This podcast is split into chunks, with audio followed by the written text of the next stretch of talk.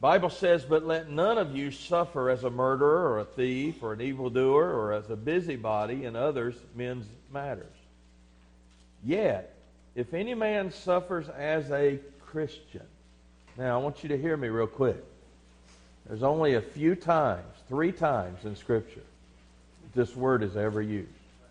Okay? And all three times is in relation to suffering due to persecution.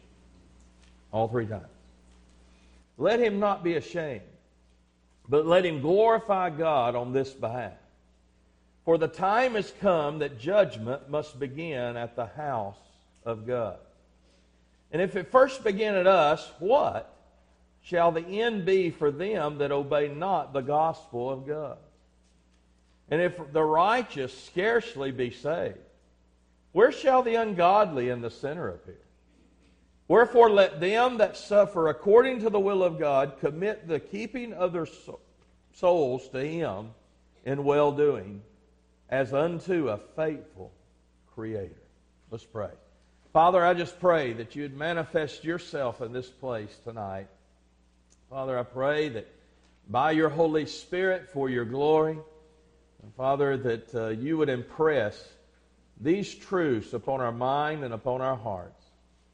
And Father, let us see the gravity, the seriousness of what you are doing and what you will always do amongst your church. And Father, I'll thank you and I'll praise you in Jesus' name. And all God's children said, Amen. You know, there's many ways in which God wants to manifest himself through you and through me to a lost and dying world. Uh, I mean, the life of the Lord Jesus lived out through you. Of course, obviously, is the greatest way in which God wants to manifest Himself. As people see the character and nature of the Lord Jesus lived out through you, it always speaks to a lost and dying world. I mean, this is the principle of John 1. God who could not be seen was seen in the person of Jesus Christ. Well, you say, well, how are people to know God thou? Well, the same thing. God who cannot see, be seen is, won't be seen through the person of Jesus Christ. You say, well, Jesus Christ is not here yet. No, he's not here right now bodily, but he's here in many bodies. And therefore, it is the revelation of Jesus Christ through you that people understand the character and nature of God. And as they see the character and nature of God, they see themselves. 1 Corinthians 4 that when we are blinded by the God of this world, remember what the Bible says, the only way that you and I get deliverance from being blinded by the God of this world is it said, unless the light of the glorious glory of the gospel or the glory of the gospel of the Lord Jesus Christ should shine. And so, therefore, we see him for who he is, and when we see him for who he is, we see ourselves for who we are. And that's how God works. And God works in so many ways. But can I tell you, one of the ways, and what we're going to see in this text tonight, is one of the ways that God helps the lost person to understand their need and what's ahead of them if they don't repent is through persecution. Because it's through persecution that, guess what? The lost world sees what a genuine Christian looks like. Because I promise you, in the midst of persecution, you're not going to fake through it. I mean, you're not going to wear a pretender's mask through persecution. And so, when in days of persecution is when the world really sees who the church really is. And when the world sees who the church really is, they're going to see who Christ really is. And when they see who Christ really is, they're going to know who God really is. And when they know who God really is, they're going to see who they really are.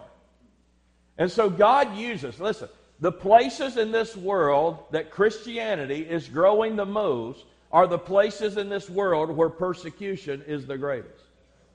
I mean, you can go across this globe and I can show you place after place where God is just manifesting himself in unbelievable, unique ways. And it's all because that when the Christians are being persecuted, they stand and they continue to be faithful to the things of God, and the world looks at that and says, There's something different about that person. Well, that's what this text is really about. And so, I want you to see this because I want you to see a few things. Verse 15, I'm just going to touch on verse 15 because we've dealt with it previously in 1 Peter, but the caution concerning suffering. We remember earlier in 1 Peter, uh, the Bible was very clear that we're not we're to suffer. If we suffer, we're to suffer in the name of Christ for the gospel's sake. And we're not to suffer by our own doing. In other words, as an outflow of our own doing. And you say, why is that? Because, listen, the lost world already knows what that looks like. I mean, you find people in, a, in the world today, they get caught doing something. It's amazing how repentant they want to be. But they're just repentant because they got caught. They're not repentant because they really and truly want to change. And, and so the lost world knows what that looks like. So he, he cautions these believers listen, if you're going to suffer, don't suffer because of your own evil deeds. But then when you get to verse 16, he begins to undress or unlock these great principles that I think are some of the most important principles for the church today. Now you say, why do you believe that? Well, because this. I don't believe we understand how God works within His church, and I don't think we understand how God works for His church or through His church. And if we understand that, we're going to understand a lot of what God's trying to do to a lost and dying world. And so, so what we're going to find here in verse number 16 is the command concerning suffering. Notice what he says. If, since, or yet, if, or yet since, any man suffer as a Christian, let him not be ashamed. Now, here's the first thing the manner of suffering as a Christian. Now, as I said earlier, there's three times in which that word is used. The first time, listen, it was given to the disciples or the apostles uh, as a derogatory term, as a term of derision. And you say, where was that? It's found in the book of Acts, and it says that Antioch, when they came to Antioch, it says the Antioch, or the people of Antioch, said to them in literally a reviling way, Who do you think you are? Christian. In other words, the word Christian comes from the word Messiah. It comes from the word of, of, of a likeness to. And so, what it has the idea of is who do you think you are? Christ? I mean, that's what they were saying. The second time it was used was with Agrippa. If you remember Paul's confrontation with Agrippa, and Paul confronts Agrippa about his sin and gives Agrippa his testimony. And as Agrippa hears what Paul has to say, Agrippa, in again derision, tongue in cheek, here's what he says Thou almost persuaded me to be a Christian. And so these are the three times. The third time is here. And again, it has to do with persecution. Now, here's the thing what the world intended to be a statement of derision, we have taken and made a banner of love. And listen, it's a good thing if you truly say you're a Christian. But can I tell you what's better than that? When you live like one. Because I want to tell you, a lot of people lie. You can say you are a Christian, but not have any looks that match who you say you are. And so what he's saying here is, is these believers, since you are suffering as a Christian. This is the manner in which they're suffering. Why? They are living out the character and nature of the Lord Jesus, and as they're living out the character and nature of the Lord Jesus, just as they treated Christ in the Gospels, they're treating these Christians. Because I promise you, as I said this morning, the world is not against you, the world is against Christ. And so all persecution is about Christ. It's not about you. But when you and I display who Christ is, the world will not like it. And so this is the manner of their suffering as a Christian. But notice the mindset in suffering. Let him not be ashamed. Now you say, well, why would he include this in here? Because it is very easy for our flesh that in the moments of suffering and trials, and, and in, in this case, persecution, it is easy for us to begin to allow that to bring some sort of shame in our own way of thinking.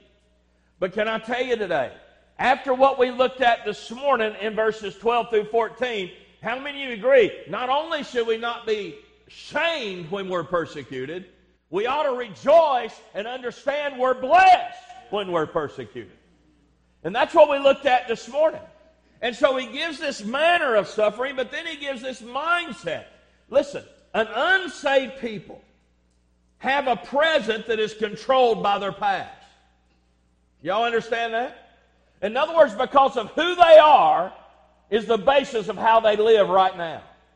The past fact of who they are controls how they live now. But can I tell you, for a Christian, it's totally opposite.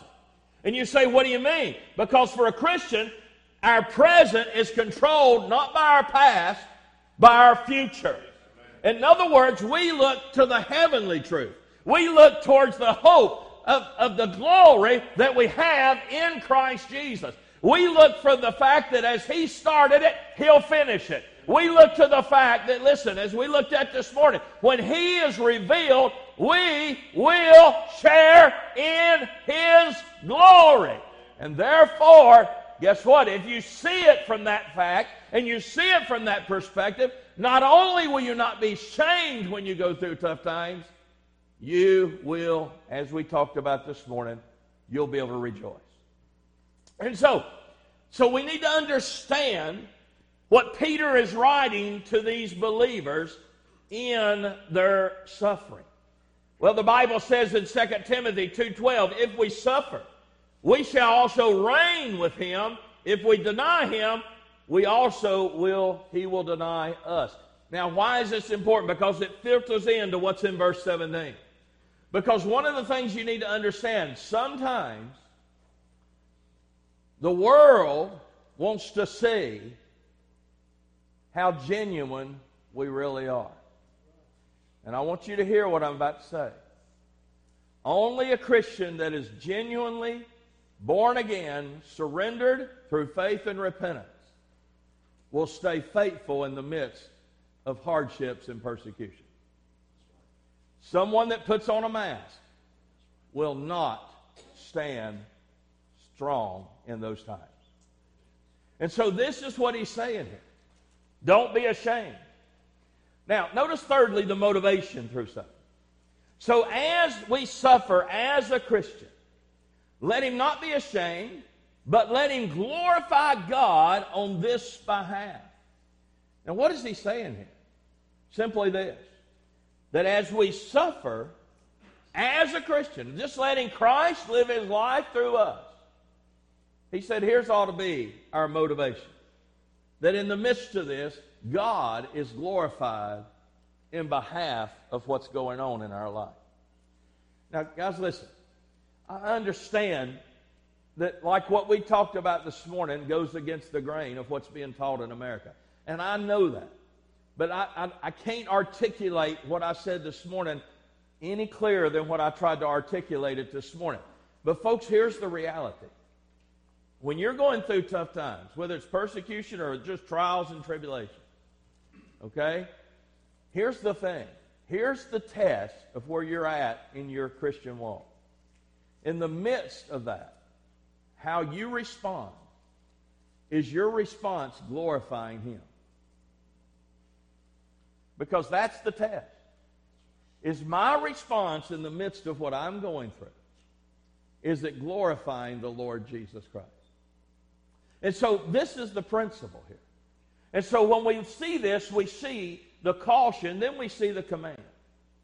But now I want you to see verse 17 and 18, the certainty concerning suffering. When you get to verse 17, one of the most misinterpreted and misapplied passages in all of Scripture. Because it says, For the time is come. Let me paraphrase that for you. The time is at hand, it's here. And he's saying that in Peter's day. So, how much more today? The time is come that judgment must begin at the house of God. Now, the better translation of this is translated this way that judgment must begin from the house of God. Now, I'll explain that in just a moment, okay? But here's the thing what does this mean that judgment must begin at the house of God? Well, remember the context. Context is suffering through persecution, suffering through trials and tribulations. And so, whatever this judgment is, it has to be enfolded into that context. So, here's what it means, okay? It's going to deal with two things. Number one, God's work among the family.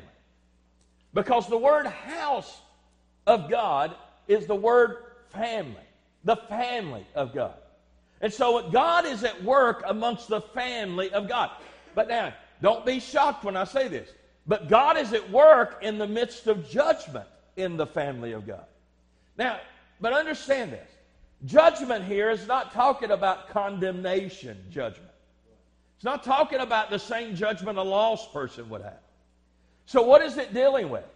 Well, the judgment here is simply this that God is allowing these things to take place among the church or in the church, i.e., persecution, suffering, trials, and tribulations. And He's allowing these things to take place. Why? Because how God deals with the church greatly will reveal to the lost how God's going to deal with them if they don't repent. So, in other words, God's not going to deal with the lost if He don't first deal with His family. If He don't deal with His children in righteousness and holiness, I promise you, He's not going to be able to deal with the lost in righteousness and holiness. And so God deals with His children.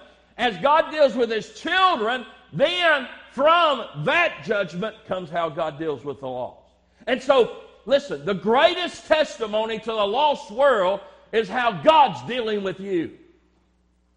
Because if God's dealing with you in a certain way, it testifies to the world hey, if God would allow this in His own children, how in the world, as a lost person, am I going to escape? And that's the message that's being sent here. And so, so what is God's purpose in allowing these things in or to the church? But let me give you two things real quick. The first thing is this it's a purifying work. How many of you agree today that sometimes when we look at trials and we look at trouble, we look at it and say, wait a minute, I, I just, God, would you just protect us from this? Well, I've got news for you. You should not pray God protect you from that. Why? Because God may have a purpose in it. Now, here's what we ought to pray God, would you protect me in it, not from it? Or Lord, would you so work in a way that you can accomplish whatever you need to accomplish in me, no matter what that means for me? Now, here's the thing. How many agree God deals this way? All right, what would have happened if Ruth's husband had never, been, never died? She'd have never met her kinsman redeemer. And she'd have never been part of the lineage of Christ. What would have happened if Joseph was never treated by his brothers the way Joseph was treated. Sold into slavery, thrown in a pit, cast into prison. What would have happened? Well, guess what?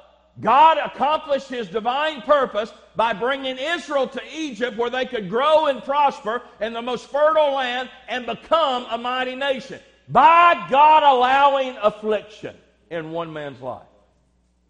But let's bring it down home. What would have happened if Jesus would have never suffered on the cross? You see, we look at suffering from the wrong perspective, folks. We need to look at suffering as this is a tool. Are y'all hearing me say amen? Of God's grace. It's just as much grace that God saved you as it is that God would allow you sometimes to go through trials and tribulations. It's a tool of God's grace. Now, so what is God doing? Well, two things. A purifying work. 1 Corinthians chapter 11, verse 32. Here's what it says. But when we are judged, we are chastened of the Lord that we should not be condemned with the world. Here's the thing. When God allows these things in the church, when God allows these things in His children, His family, here's what He's doing. He is doing a purifying, sanctifying work in your life and my life. In other words, listen, In those times, as we talked about this morning, in those times it's when God is trying to bring us to a deeper place of dependence and trust and faith in Him. But God is trying to chip away at you everything that don't look like Him. And He's trying to do that every single day of your life. Listen, the day God saved you, he went about to conform you into the image of Christ. And as I've said to you once, and I've said it a million times, He's going to conform you in the image of Christ if you're saved. And He can do it the hard way or He can do it the easy way. Y'all hearing me say amen? I mean, this is God's plan for you and me. And so God's always doing a work of purification in us. He's always chipping away at us. He's always doing this work of sanctification. And so God allows these things within the church, and God utilizes these tools of grace within the church that He can purify His people. But here's the other thing it's not only a purifying work, it's a purging work. You see, you have to put the historical backdrop into place here. Because many in that day, many apostates in that day were beginning to line themselves up with the church and calling themselves Christian. And so now the true Christian was being was suffering and going through persecution and they were standing up tall, faithful in the things of the Lord. But at the same time the world was beginning to get mixed signals. Because there was others that were identifying themselves with the church but yet, in the midst of persecution, they were caving in. They were compromising. They were turning their back on Christianity, but yet still wanted to be labeled with Christianity. And all of a sudden, a mixed signal was being sent out to the world. Now, let me ask you a question today. Y'all gonna let me say amen? Is the world getting a mixed signal today about the church?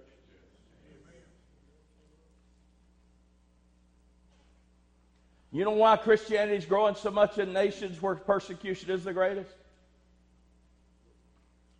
Because nobody can be a pretender. And so, folks, listen. Sometimes God will allow this to take place to sift out the true from the false. Because as I said again, I'm going to say it again. In the midst of persecution, the false will not stand. Faithful. They can't. And so God's doing a purifying work, God's doing a purging work.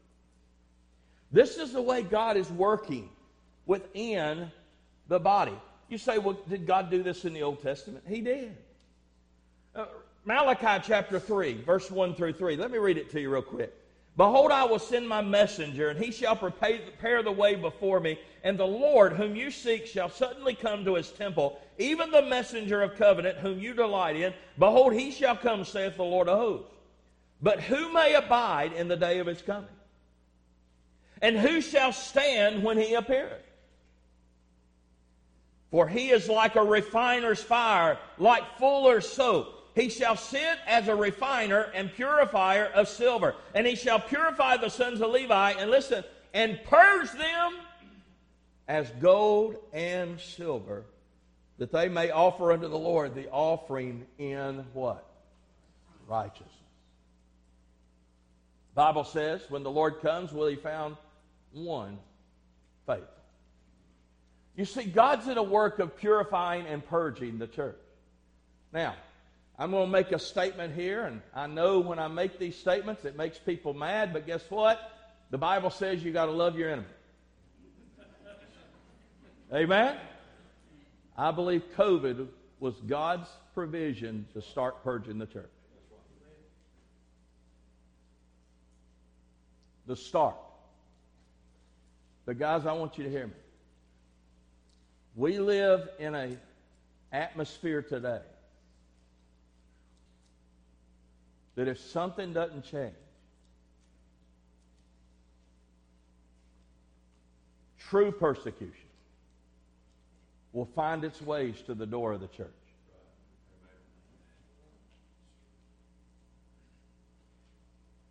And if that day comes before the Lord comes back, we're going to find out what happens. Because we live in a day today, just because of COVID, the churches have for sale signs in their yards.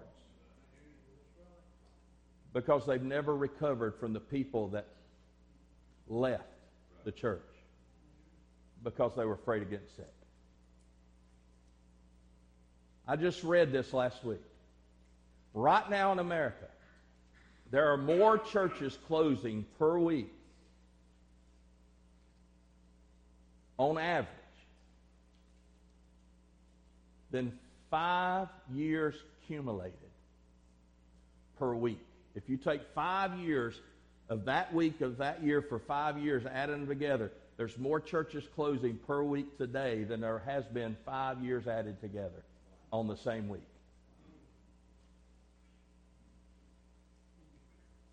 There's a purifying work. There's a purging work. That's how God deals with his family. So if God's work among his family is that, then what's God's work among the faithless? Well, watch what he says. For the time has come that judgment must begin at the house of God. And if it first begin at us, what shall the end of them that obey not the gospel of God? And if the righteous scarcely, or by trials, or by troubles, in other words, in difficulty, be saved. Here's what it's saying. If the righteous has to go through difficulties as a believer, where shall the ungodly and the sinner be? So I want to give you a couple of things here. The first thing is this a perilous thought.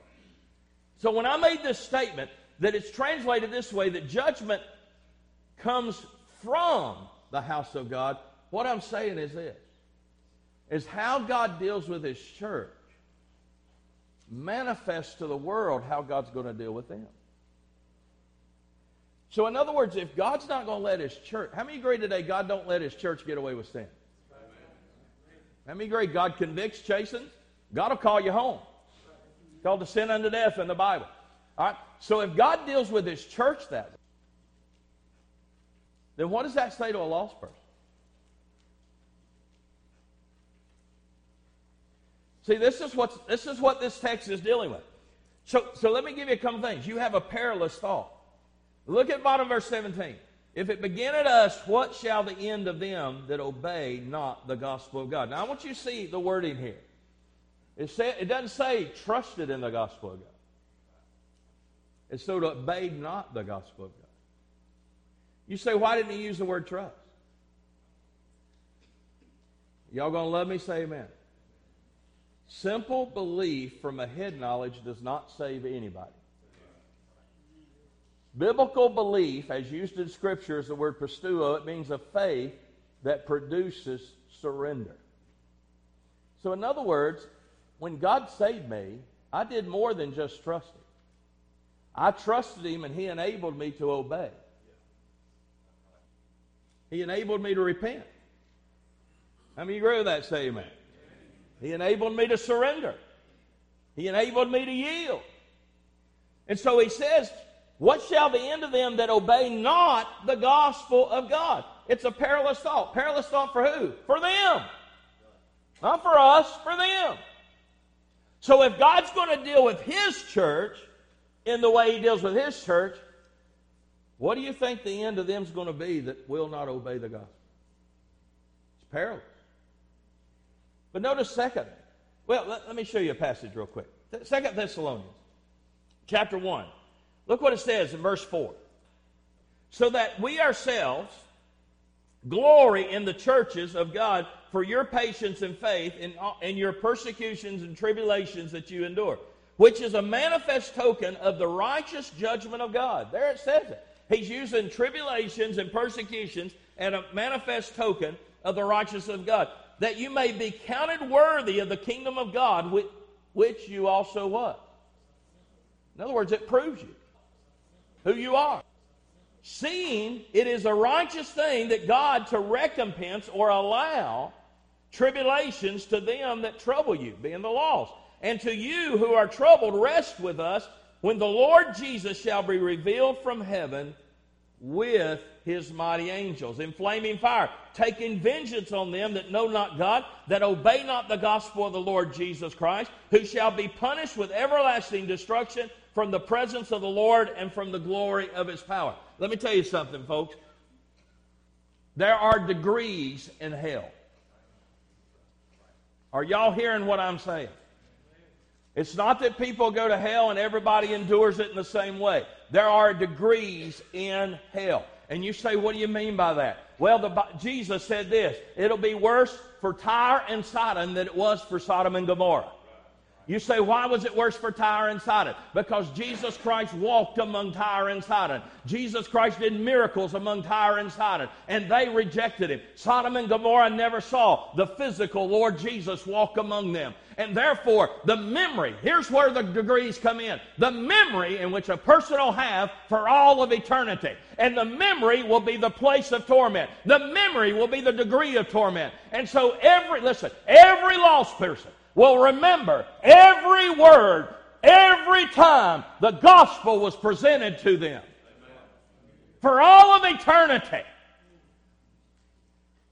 And those that persecute the church will remember every person they persecuted and how every true believer that was persecuted stood up and loved back instead of responded in flesh and graced them instead of responding in anger. They will remember every testimony they saw and every word they heard. That's what this passage is saying. It's a perilous thought. It's a problematic thought. Look at verse 18. If the righteous scarcely in other words, I, I, told you a minute ago, if this is a quotation for Proverbs chapter 11, verse 31. Behold, the righteous shall be recompensed in the earth, which means what? Behold, the righteous shall be those that get their due or have to endure some hardship on the earth. Much more the wicked and the sinner. So he's quoting Proverbs 11:31. And if the righteous scarcely be saved, where shall the ungodly in the center of it? So can I tell you today how you and I respond in the midst of troubles? Sends a message to a lost and dying world of who Christ is and who we are. And here's the message it sends that if God allows his children to go through tough times, to purify, to sanctify, to draw them closer to himself in dependence and faith. And I've rejected this very Christ that they say has saved them. And if Christ deals with the, his beloved that way, out of love, are y'all hearing me? Christ deals with his children this way out of love because he knows that's what's best for us. How many y'all want to grow? How many y'all want to be purified? How many y'all want to be sanctified? Then a lost person looks at that and says, wait a minute. I thought if I was good, God would just give me a pass. No.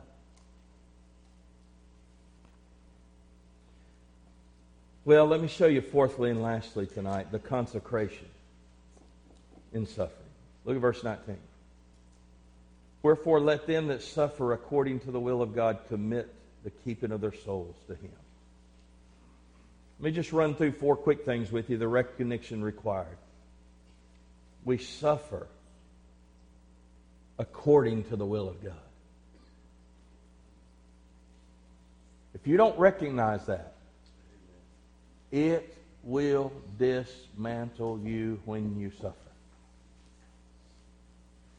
Now, guys, listen, I, have said this to you a million times, but I'm going to say it to you a million more.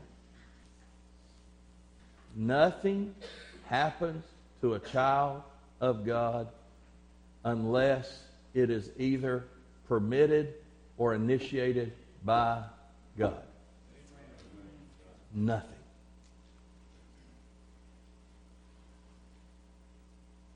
The rest that is required. Therefore, commit the keeping of your souls to Him. The word commit here.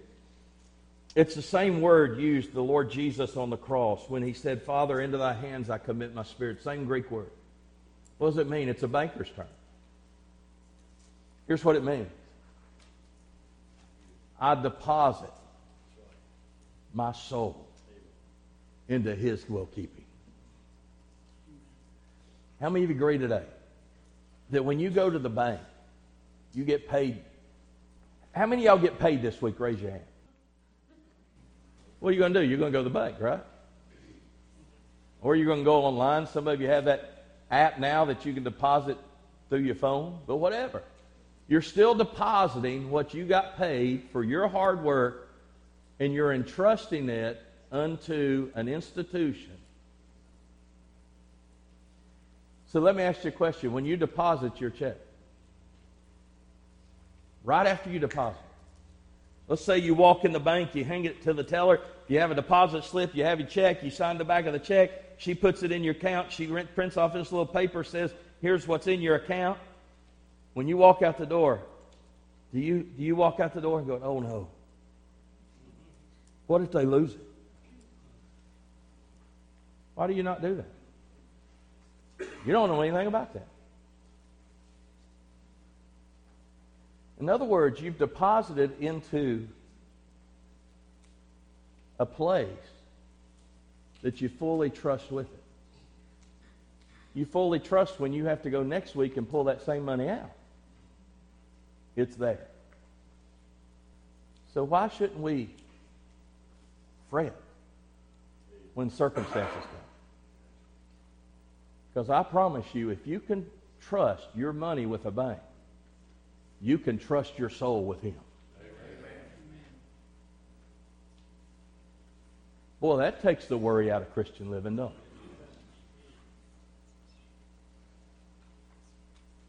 You see, there's a rest that's required.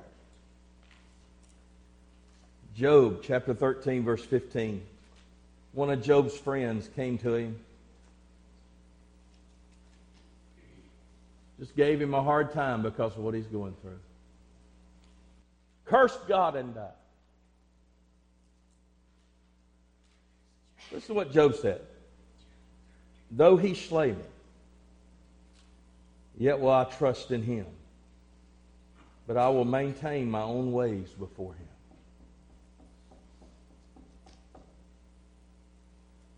In other words, to deposit yourself into his care means no matter what he allows in your life. How many y'all have to do things you don't want to do? Anybody besides me? Is God the same God in those things? How many of you go through things you don't want to have to go through? Is God the same God in those things? Thirdly, the response required. Commit the keeping of your souls to Him in what? Well doing. What does that mean? If I've deposited myself unto Him in the midst of my trials and troubles, and I've entrusted myself unto Him, And guess what? It's not going to change one lick of my obedience and faithfulness to Him. Let me put it to you another way. I'm going to keep keeping the course. I'm not going to back up. I'm not going to throw my hands up. I quit. No. I'm going to stay faithful to the end. Lastly, the reverence required. As unto a faithful Creator. It intrigued me as I was studying this passage out. Why did he use the word creator? I mean, why didn't he use the term Lord, Father, God, Jehovah, Yahweh? How many agree? All those would have fit fine. But why did he use the term creator? Very rare that Paul or Peter would ever use this term. Here's the reason. As creator, how many agree? It magnifies the power of God to accomplish His will and do His plan. So now let's go back. I'm suffering as a Christian, but it's the will of God that I suffer. I'm entrusting myself unto Him who's more than adequate to take care of me. I continue to do the will of God. I continue to do well. Why? Because I am committing myself to Him who has shown His all power in speaking. And the world that wasn't was. That's a pretty good place to be. What do y'all think? That's the reason he used the word. Because no word magnified the power of God more than creation. So I'm not entrusting myself to someone that can. I'm entrusting myself to someone that will. Because he can. Amen. Amen. Father, I come to you tonight and I thank you Father, for this passage, and I thank you that, Father, you're always at work within your children, always at work within your church, always at work within your people. Father, to purify, yes, but in some cases to purge. And Father, you are always gracious. You're always merciful. You're always faithful. Father, I thank you that no matter what comes my way, even though sometimes in the midst of circumstances, we're easily to forget. And we're easily to worry, fret, wring our hands, throw our hands up. What do we do? And Father, in those times, we just forget that we are to yield ourselves unto you, the faithful Creator. We're to deposit our lives. They're in your hands, not ours. They're not in the hands of our circumstances, they're in the hands of a mighty creator, you. And you're sufficient. You're enough. Father, help us to remember this. Because here's the reality, Father. There's probably people in this church going through unbelievable times, even right now. And they need to be reminded of this truth. But, Father, here's the truth of the matter even if there's somebody in this church not going through any hard times. Father, your word says there's going to be times. Father, maybe you're trying to prepare them for those times. So, Father, that a lost world would know